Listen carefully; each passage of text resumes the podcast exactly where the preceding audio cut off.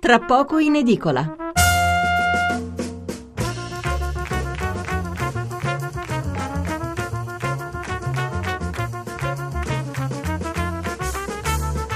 Buonasera da Stefano Mensurati e benvenuti a Tra poco in edicola, la rassegna stampa notturna di Radio 1. 800 05 05 78 il numero verde per intervenire in diretta, 335 699 29 49 il numero per gli sms.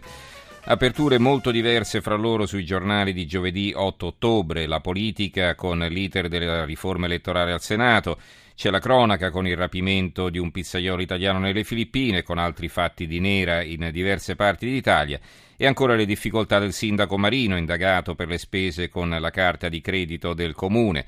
Ci sono poi gli esteri con i bombardamenti russi in Siria e qualche strascico sul dibattito politico interno, guerra sì, guerra no, con l'incontro fra l'altro tra il ministro della difesa Pinotti e il suo omologo americano. Veniamo alla nostra scaletta di questa sera. Noi apriremo con l'italiano sequestrato dagli integralisti islamici nelle Filippine. Poi parleremo di guerra sì, guerra no con un costituzionalista e con un generale e nella seconda parte, dopo il GR, presenteremo il nuovo numero di Panorama e poi successivamente dedicheremo un ampio spazio al problema dei rifiuti. Nel luglio scorso ci siamo beccati dall'Unione Europea una multa di 20 milioni di euro per l'incapacità di gestire l'emergenza rifiuti in Campania, più altri 120 mila euro al giorno per ogni giorno eh, dalla data della sentenza in poi che passerà senza aver risolto il problema.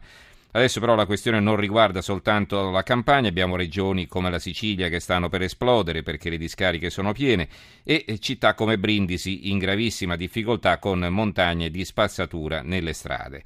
Poi invece città come Brescia che da anni ha il suo termovalorizzatore che smaltisce senza problemi tutti i rifiuti producendo elettricità ed acqua calda, un impianto considerato ultra sicuro e fra i migliori al mondo. Tutte realtà che toccheremo con esperti, sindaci, politici e giornalisti, questo dal lunedì 10 circa in poi. Fra un approfondimento e l'altro vi daremo conto anche degli altri temi evidenziati sui vari quotidiani e così faremo anche in chiusura. Possiamo quindi partire coi titoli relativi alla prima notizia che tratteremo, che è quella del nostro connazionale sequestrato nelle Filippine. È l'apertura di Repubblica. Filippine, italiano rapito. Il quotidiano nazionale, il giorno della nazione, il resto del Carlino, italiano rapito, comando musulmano, terrore nelle Filippine. Il Tempo ha un titolo eh, sotto la testata, l'apertura loro è su Marino, comunque un titolo ben evidenziato, ex missionario italiano rapito da un gruppo ISIS a un ristorante nelle Filippine. Eh, in realtà l'ISIS non c'è lì, comunque diciamo se fosse Abu Sayyaf sarebbe legato ad Al-Qaeda. Poi il giornale di Vicenza, Filippine rapito un italiano ex missionario, oggi ristoratore, è stato prelevato da un comando nel suo locale. C'è la foto di Rolando del Torchio, appunto, che è stato rapito da sette uomini mentre si trovava all'interno del suo ristorante. Vi ricordo i nostri recapiti 800 05 05 78 il numero verde 335 699 29 49 se volete mandarci un sms e saluto Alessandro Paladini Molgora, sindaco di Angera in provincia di Varese. Buonasera sindaco. Buonanotte, direi. Buonanotte glielo dirò alla fine insomma perché se no mi, mi si mette a dormire adesso. Va bene, allora eh, Rolando del Torchio, eh, il ristoratore sequestrato, è proprio originario di Angera, che è una cittadina sì. che si affaccia sul Lago Maggiore, eh, circa 5.000 abitanti, quindi immagino che vi conosciate un po' tutti, no Sindaco? Sì, sì, anche se in realtà Rolando è da parecchio tempo che non è più in, in Angera, eh, perché si è trasferito in Filippina da, da, da una ventina d'anni più o meno. Mm-hmm. La cosa è partita tutta una ventina d'anni fa quando mm, qui ad Angera c'era un'aggregazione di, di giovani eh, volontari che avevano una grande eh, voglia di fare e mm, quando morì un prete a cui erano aggregato questo gruppo, lui un po' reattivamente, forse non lo so, eh, decise di andare a fare il prete missionario e così eh, andò proprio in Filippina e, e iniziò a lavorare molto intensamente lì. Eh, successivamente mh, per dissidi con, eh, diciamo, con la, le autorità ecclesiastiche locali decise di dismettere eh, i panni talari.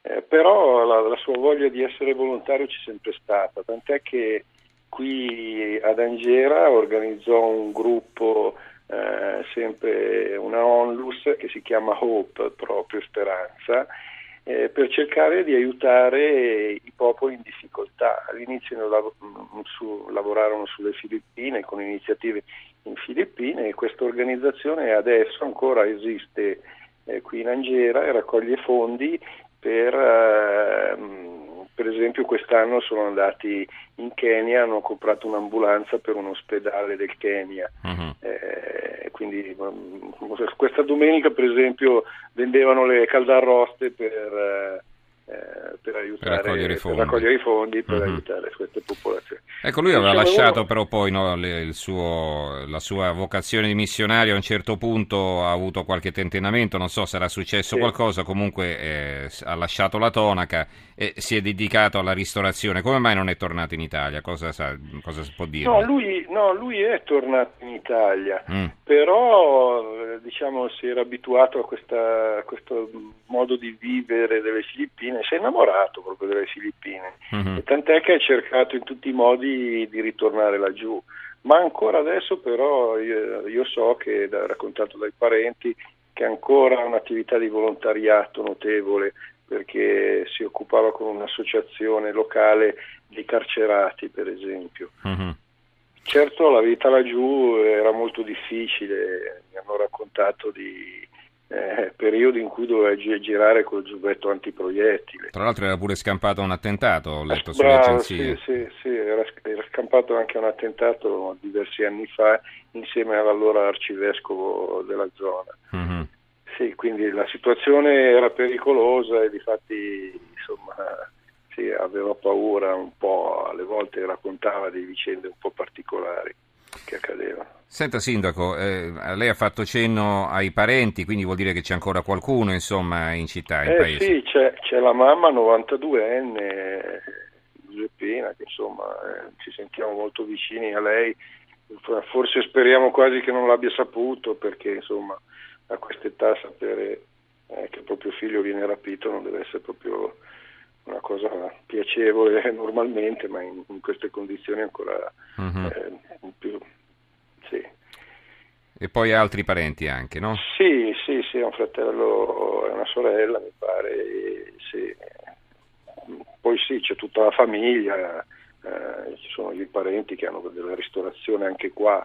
Uh-huh. Infatti tant'è che raccontava anche che sono andati giù per, per fare delle esibizioni di pizza all'italiana, insomma, ah. no? per far vedere come sì, erano andati a trovarlo ma lei sa qualcosa sì, come andava questa sua attività, insomma, perché eh, non so quante pizze poteva vendere nelle Filippine in zone così disastrate, così povere. Bravo, bravo, bravo, bravo. Difatti mi raccontavano proprio questa cosa, che per loro andare a mangiare la pizza era veramente